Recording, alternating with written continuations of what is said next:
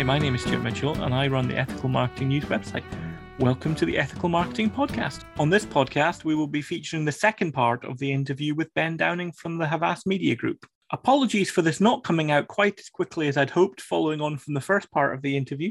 It is entirely my fault. However, when I came to edit the second hour, I realized that Ben and I had spent so long talking about other things other than marketing. This meant that the second part of the interview would be considerably shorter. So thanks to Ben, who agreed to step into another call, so we were able to make a slightly longer interview.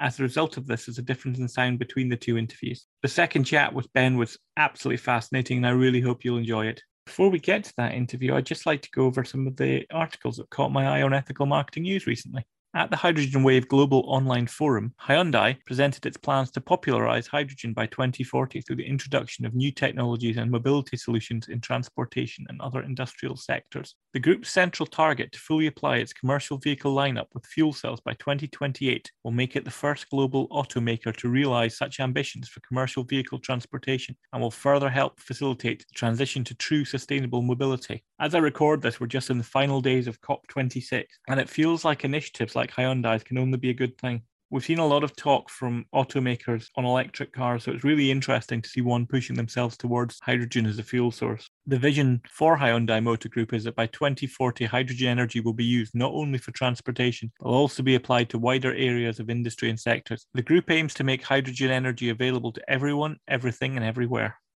On the 19th of September, Tottenham Hotspur, partnering with Sky, were able to make their fixture against Chelsea at the Tottenham Hotspur Stadium completely carbon neutral. The match was supported by COP26 and the Premier League and was branded hashtag Game Zero. This was achieved with all direct emissions being reduced as much as possible and the remainder being offset through natural projects to remove emissions from the atmosphere. The club, Sky, and the UK government wanted the game to raise awareness of the threat of climate change and inspire football fans to make simple changes that would help reduce their carbon footprint. With so many initiatives being showcased over the past few weeks, it's really great to see the Premier League and Tottenham Hotspur in particular getting involved in this. The COP26 president designate Alok Sharma said, Climate change affects every aspect of our lives, including the sports that we love to watch and play. We can all take steps to help protect the planet for future generations, including in major sporting events. And I think that's very true. I think that's one of those things where I think it is really good to see these changes being made in things that, that we recognize and things that we see every day. We also heard some really great news from the Charities Aid Foundation. CAF is a UK based foundation that works with private philanthropists, businesses, individuals, and government in the UK, US, and Canada to send funds to charities working across hundreds of causes around the world. The trustees' report for 2020 2021 revealed that donations rose by 43%, or more than £300 million, with funds entrusted to the Charities Aid Foundation topping £1 billion for the first time. As a result, tens of thousands of charities in more than 100 countries have been supported to deliver lasting benefits in communities around the world.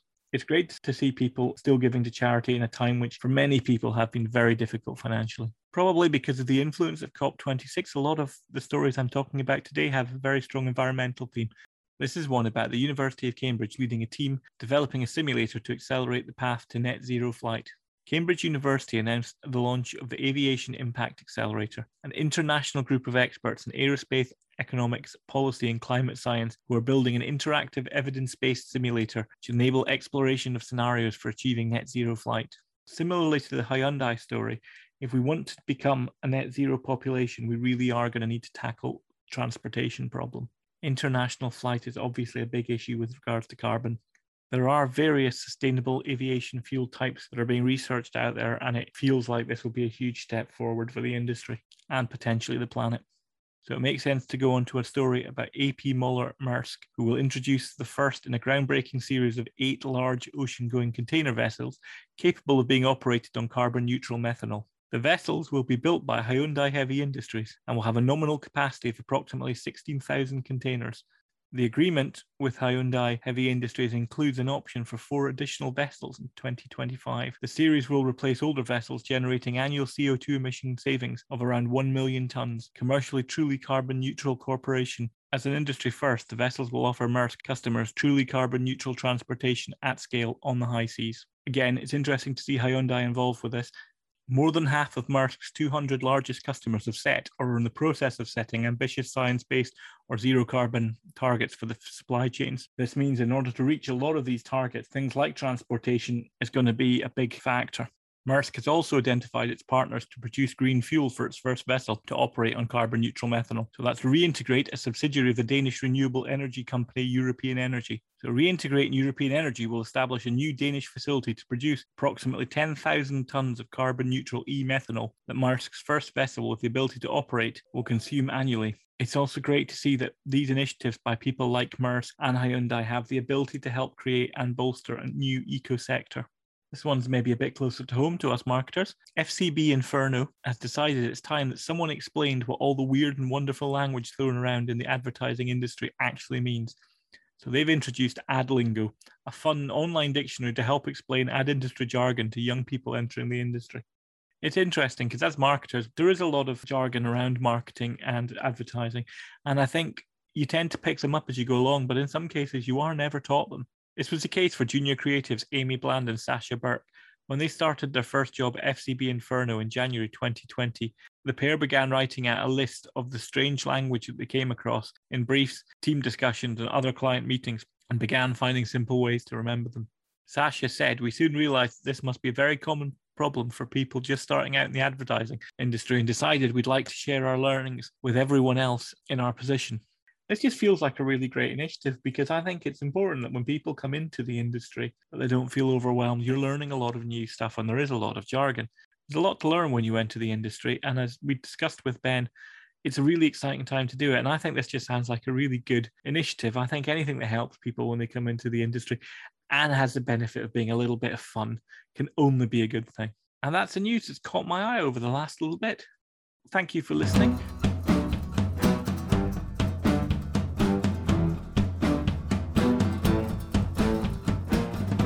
Well, welcome to the Ethical Marketing uh, News Podcast.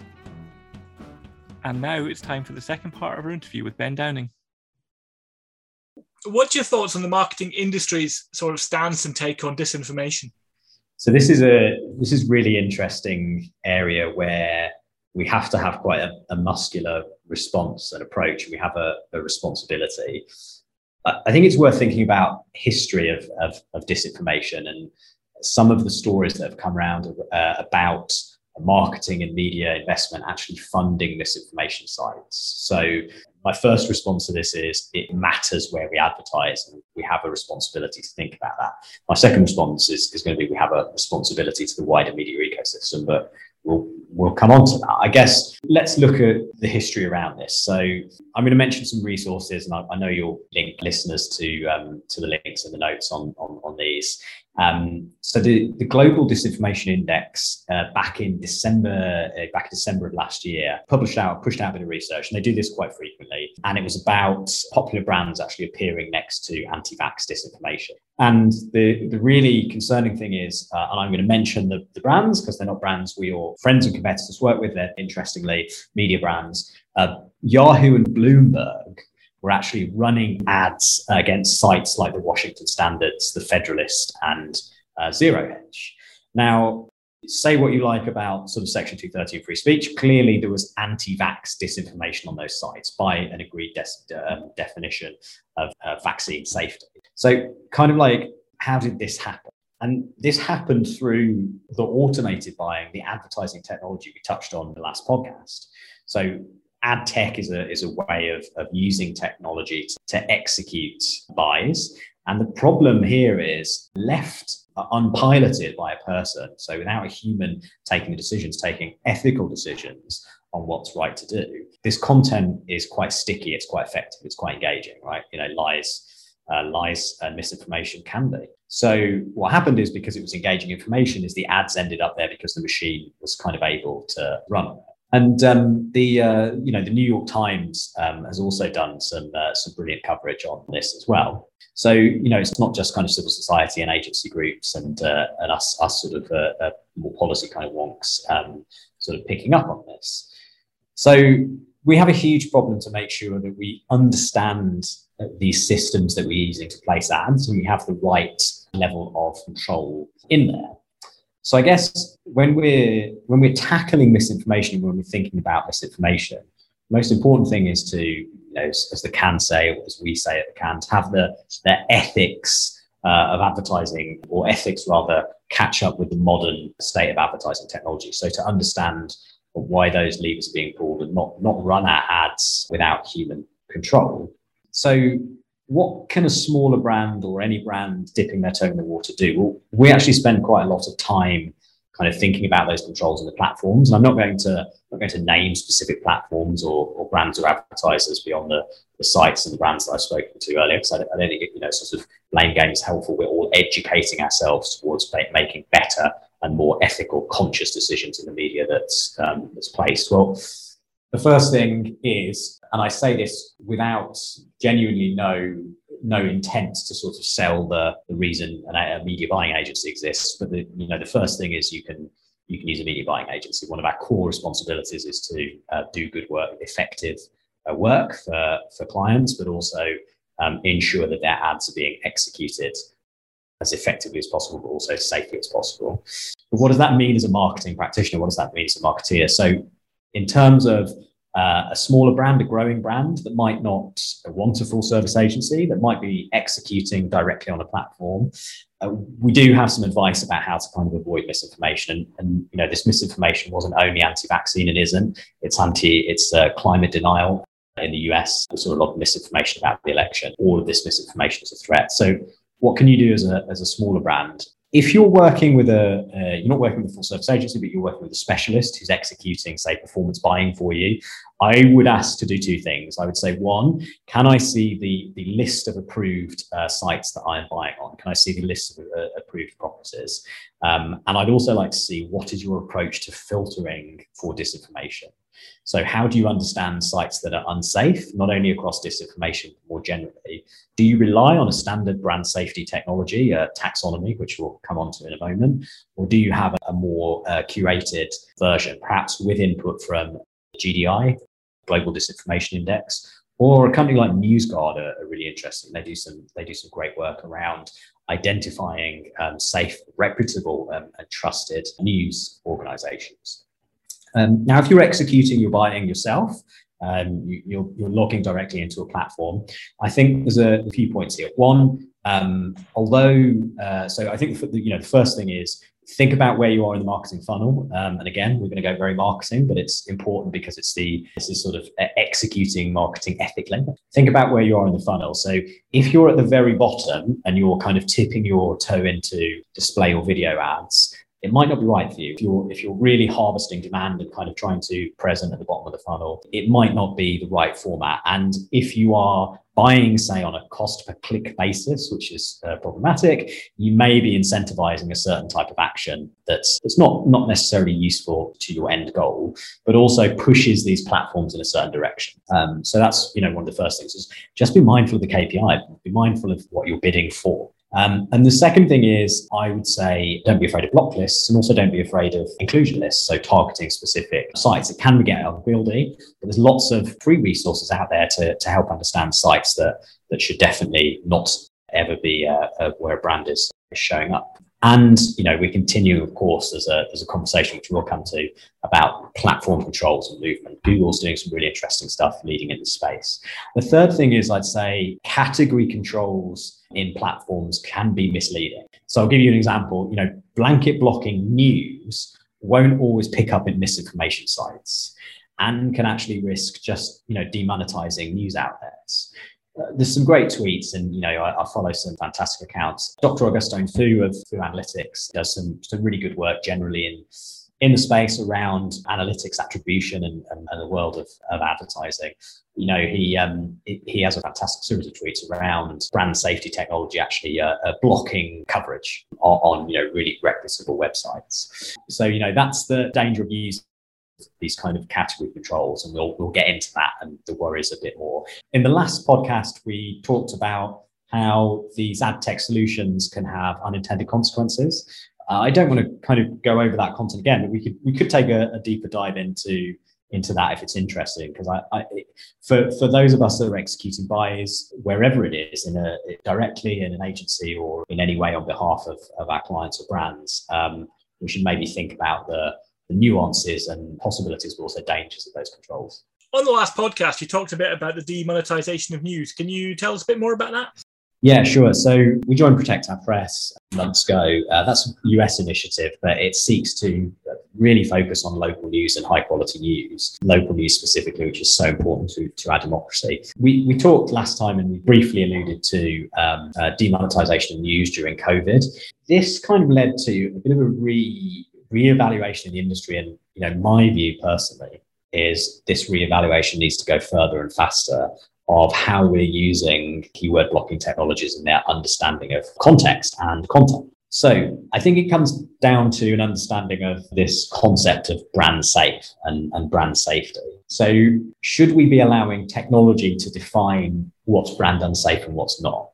You know, my background is in sort of programmatic and technology ad tech and all that gubbins is the sort of real kind of like piping of how stuff gets done is I think we have a real responsibility to take a look at those definitions and who's and who or what is making. So machines, I think, fundamentally misunderstand some of the connection between context and content. So our, you know, our, our chief strategy officer here, Havas Greg James, talks about um, Martech meiosis quite often. He kind of coined that phrase a few years ago, and that's really instrumental for us as marketeers because it's kind of like martech marketing technology in the broadest sense. All the technology we use now for modern marketing can give us a bit of meiosis. We kind of say well actually you know what? The machine the machine will do it. The machine will do it.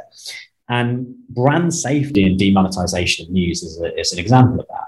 There's some really good work uh, that was done at the beginning of the year in terms of looking at how uh, news is being systematically demonetized. So I'm not going to, you know, I'm not going to name any particular companies or brands or, or technologies because I think this is a something we're all looking at, and I know people are doing brilliant work and, and companies are doing brilliant work here. But where we're seeing and hearing 36 to 40% of bids received from advertisers to place an ad on news sites actually just stopped on home pages of major news sites. And it was because of, uh, you know, it was finding something in, in the content that, that wasn't really working you know, a classic example of this is you know the crossword and the uh, the cooking section of a news site being demonetized because would you care to take a guess at why uh, why the why the cooking section of a website might have been blocked might might have been stopped by these technologies? Guessing recipes. Straight on. And in those recipes alcohol. So you know some of these very not nuanced ways of kind of understanding context and content and also kind of hard lists to say don't don't go there is really concerning. You know all of these major brands were reporting this. I remember last year like vice media did some research after the, the tragic killing of george floyd and they found that their coverage of the, the protests was actually monetized at a rate of i think it was 57 6 58% nearly 60% lower than other news content now, things have moved on since then, and advertisers have made some brilliant changes. But, you know, that was a shocking moment. And I, I don't think we have kind of finished that, which is if we are, if we believe we're on news content that's trusted, engaging, and influential, you know, in New York Times in the US, for instance, The Guardian here, should we be demonetizing that media? Um, no. So, you know, we need to we need to think carefully about that and and ask whether some of these technologies are doing more harm than good and um, could be could be actually removed there's a you, you know there's a real need to kind of look again at this. You talked previously then about certain phrases, LGBTQ plus, etc., being demonetized. Is this something then that is still going on? So there has been change, and I think you know change needs to come faster. But across the across the industry, um, are are terms like this still appearing on on advertiser block lists? Um, uh, when I speak for the advertisers that I work with and we work with, no, and you know we, we hope to, to push that forward. We're not claiming to lead the industry by any sense. This is a again a group. You know everyone's moving forward and hopefully at the same fast pace. But are there still problematic exclusions in place? Yes, I mean I'm you know I'm seeing evidence from uh, from the industry generally that brands are still choosing to exclude stuff like you know category exclusions say for creators. Um, so some of those exclusions are quite quite problematic.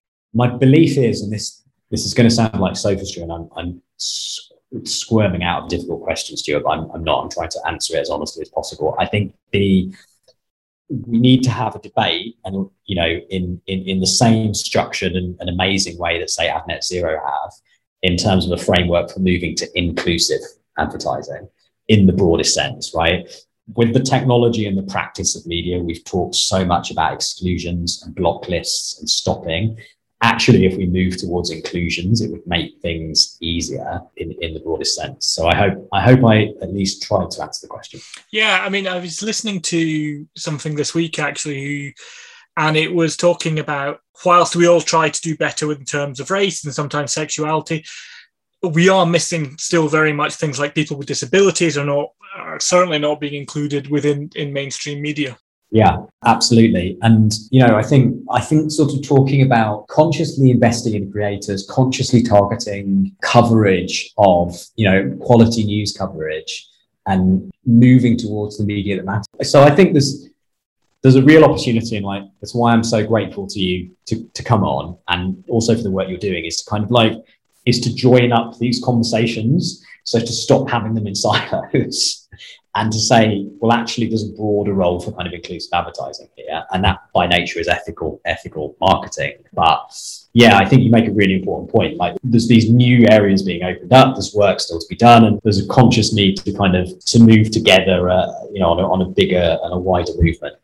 We're getting close to COP26 now. What are your thoughts on disinformation with regards to climate change? COP26 is obviously huge on the agenda at the moment, and that's brought climate disinformation into, into focus. Now, we are starting to see some really exciting platform led policies. So, when I say platform, I mean someone who executes media, you, you sort of you dial in and, and you use them to place the ads. So, most exciting in this place was Google, actually. You know, Google um, banning ads on content, including YouTube videos with false uh, claims about climate change.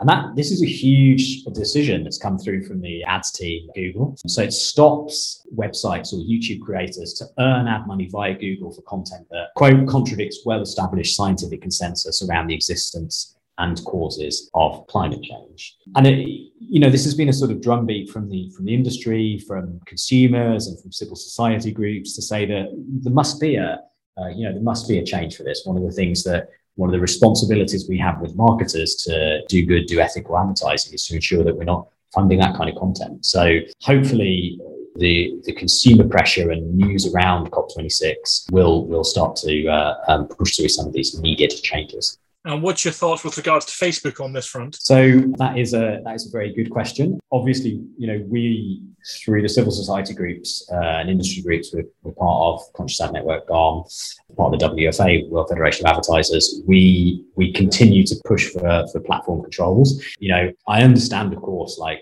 you know, I think everyone does. There's an algorithmic challenge. Uh, these are huge platforms, and and having machines understand that content is challenging.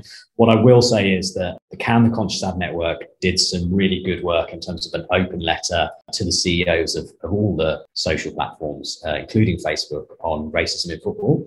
And look out for a similar letter on climate change, where we will all, as an industry, continue to uh, make suggestions and advocate for, for positive change. Yeah, it looks like the industry is really tackling it now. It's something that's become uppermost in, in quite a lot of the bigger agencies' minds. Yeah, I think, you know, without sort of being too arrogant about our own importance. You know, our job as marketeers is to, to, to advocate for change. And the, the work that the Ad Net Zero uh, Coalition are actually doing is, is kind of an example of that, led by the Advertising Association. So this gives a, a real way and framework to, to, tackle the climate emergency for, for advertising. And again, I know you, will kindly include this on the link to the show notes, Stuart. Like this is a, a really important initiative. I I'm not going to kind of review it in in depth because I think it'd be great to have a, a you know guest on the show from from Ad Net Zero to talk through it in depth. But the, the Ad Net Zero action plan, you know, made up of four action points. Action one, you know, just just getting your house in order in terms of business operations. Uh, action two, curbing emissions from advertising productions. Action three, curb, which we're working on and done done lots of work on. One of my colleagues, Tony, in the UK, has, has been brilliant in, in part of the team uh, across many brands uh, that, that, are leading this. Action three, curbing emissions from media planning, buying, and distribution.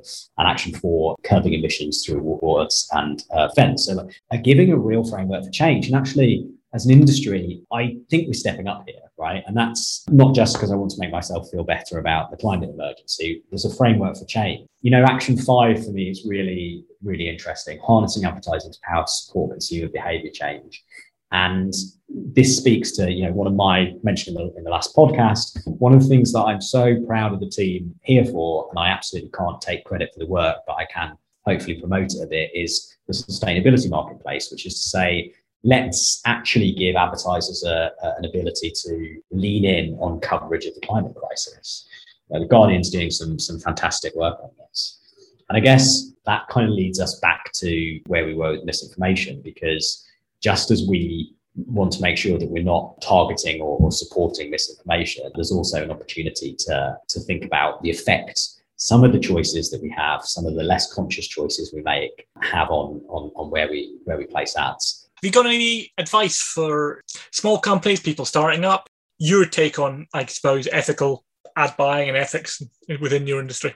Yeah, such an important question. We talked in the last podcast about how there aren't enough resources out there, but you're building you're building one important resource, and there are there are more. The civil society groups like like CAN, the Institute of Advertising Ethics are doing some really interesting work over in DC, and there's lots of uh, lots of stuff percolating up from you know the AAA, the Advertising Association, the trade bodies, but also the local the local bodies like the local you know local IABs and and all the rest of it. I think the my advice would be the frameworks are out there and they also need input. So please, please, please, like get involved. And again, you know, I'm to I'm to credit my colleagues far more than myself. Like the work, say Tony, who, who runs part of our strategy team here in the UK, done you know on Ad Net Zero across brilliant colleagues from across the network. You know, so many people are involved in that. It, we're only just one part of it. Um, is uh, is get involved. The second thing I would think is the moment that as a performance marketeer and may I address the performance marketeers directly for a moment? You know, I, I, still very much am one. The quest for performance and metric isn't harmed by ethics, and we know that. And I think,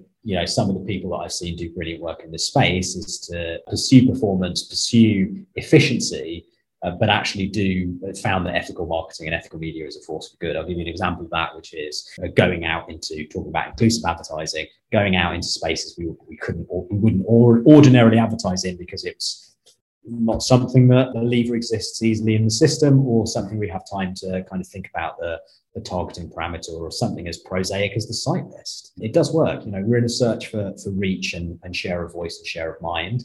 And getting that, getting out there does actually work from a performance perspective. So I'm excited to see performance marketeers doing work in this space.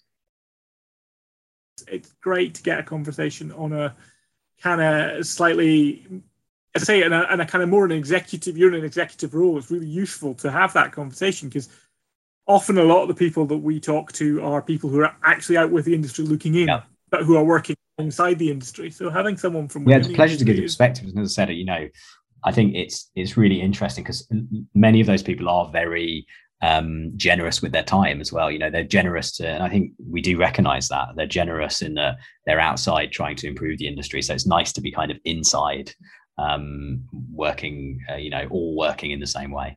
As we were talking about them, the IEA or the Institute of Advertising Ethics has recently announced a professional certification program, and I believe you know a bit about this. Can you tell me of your experience and involvement in this? I recently went through the the inaugural, the first certification program for, for the IE, the Institute of Advertising Ethics. I was part of the the inaugural cohort, and that I think is a really interesting development and a valuable one for, for the industry. So, I guess a little about the Institute of Advertising Ethics themselves. They're a group who have created the first and only ethical certification for advertising industry practitioners. It, it's designed by a non partisan body uh, including market participants, government, uh, legal officials, and, uh, and, actually consumer advocates. The certification itself be rolled out more broadly. Um, it's going to be called the Certified Ethical Advertising Executive. Uh, you'll be able to call yourself a, a CEAE having con- completed the certification.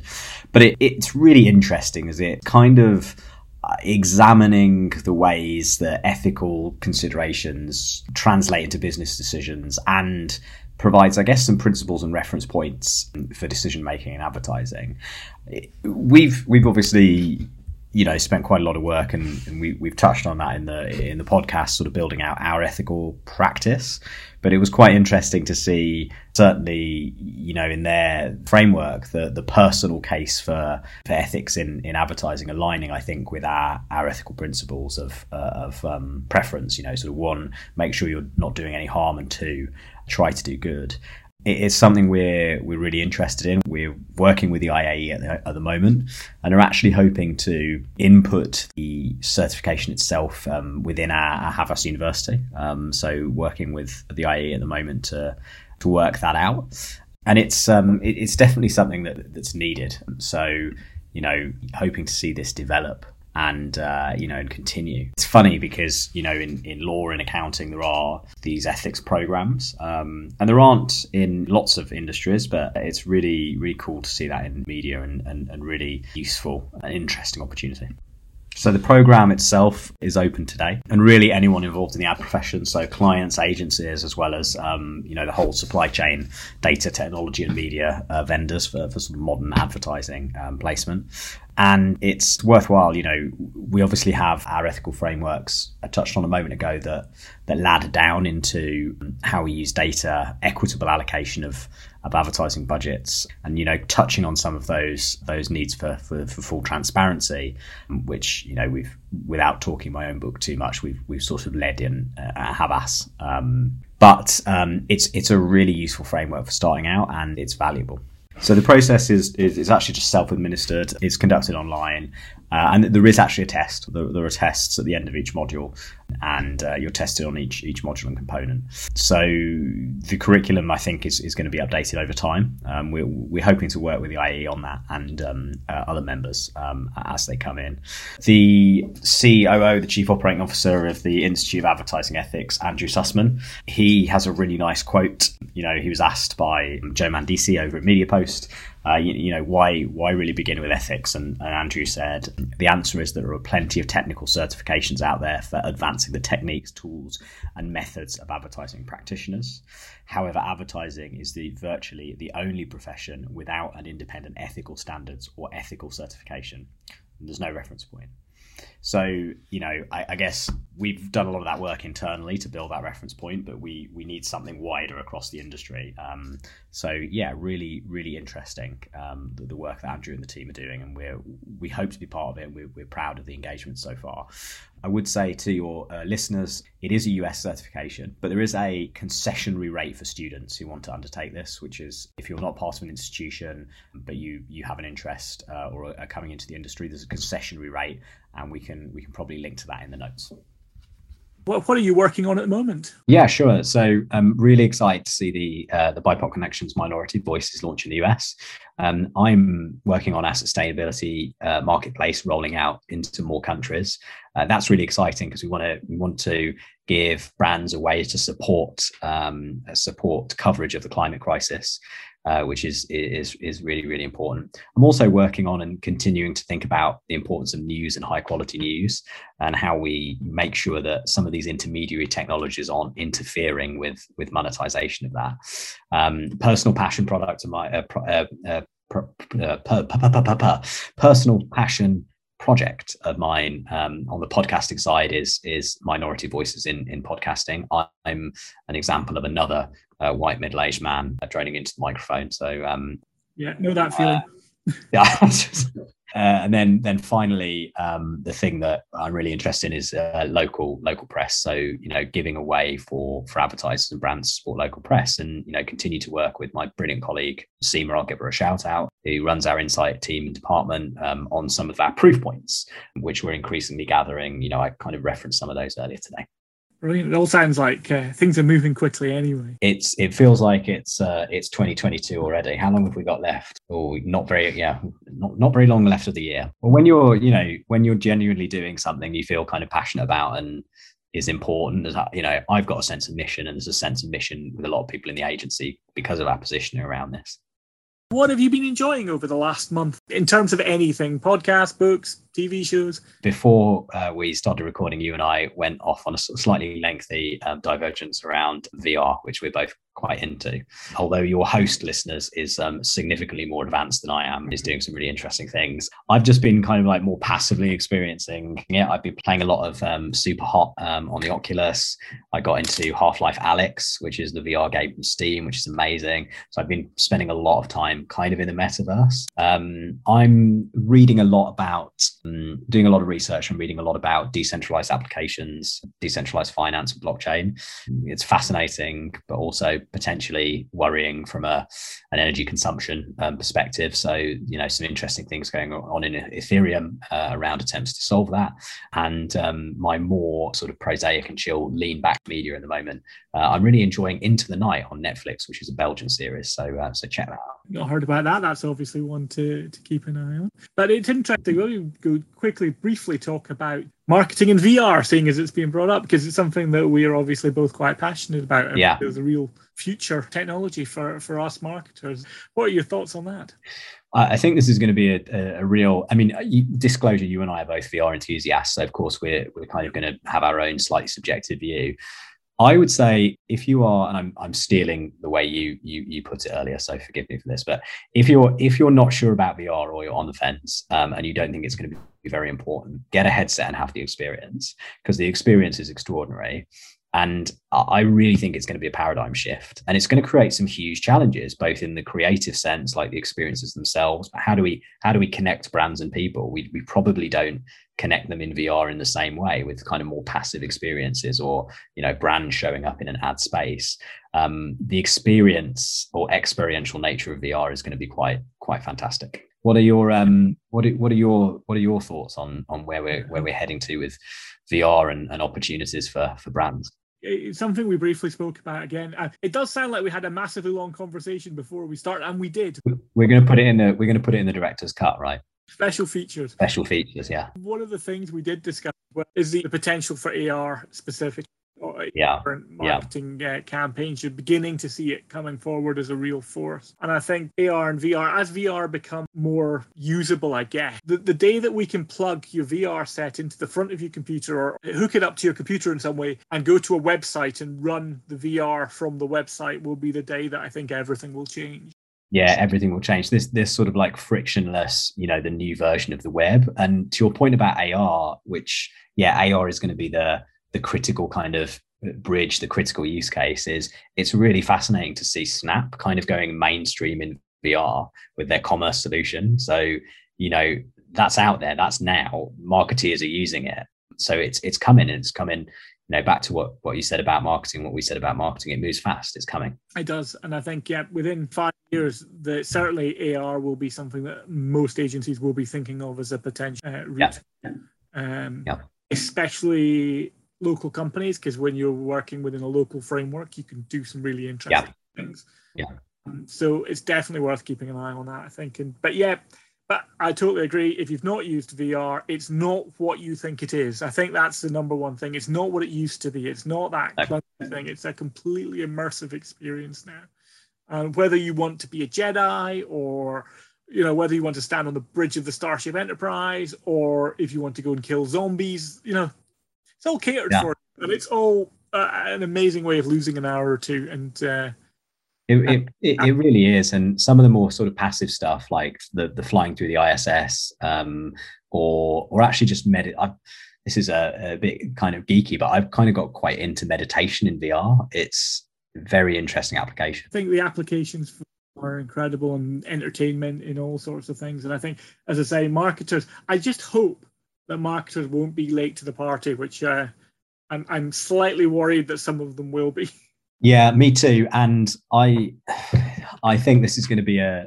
It's going to be there is a like just like in consumer VR, there's that friction because of the hardware challenge, which is you have to buy the hardware and you have to get used to it. That's the difficulty. Is the if you think about the the difficulty of uh, a new technology adoption curve um, on uh, you know on the web on Web 2.0, it was less because yes, you had to have the computer and you had to have someone who could program an API, but there wasn't that intrinsic friction. So that's going to be really interesting because I think the consumer friction really mirrors the business friction. Um, so it's going to be a challenge. Thanks so much, Ben, for taking part not just once but twice. If you've enjoyed it or found it interesting, please hit subscribe. And that's it for today's podcast. Thank you very much for listening. This podcast was edited by Stuart Mitchell. The music was by Joe McCafferty we look forward to seeing you for the next podcast.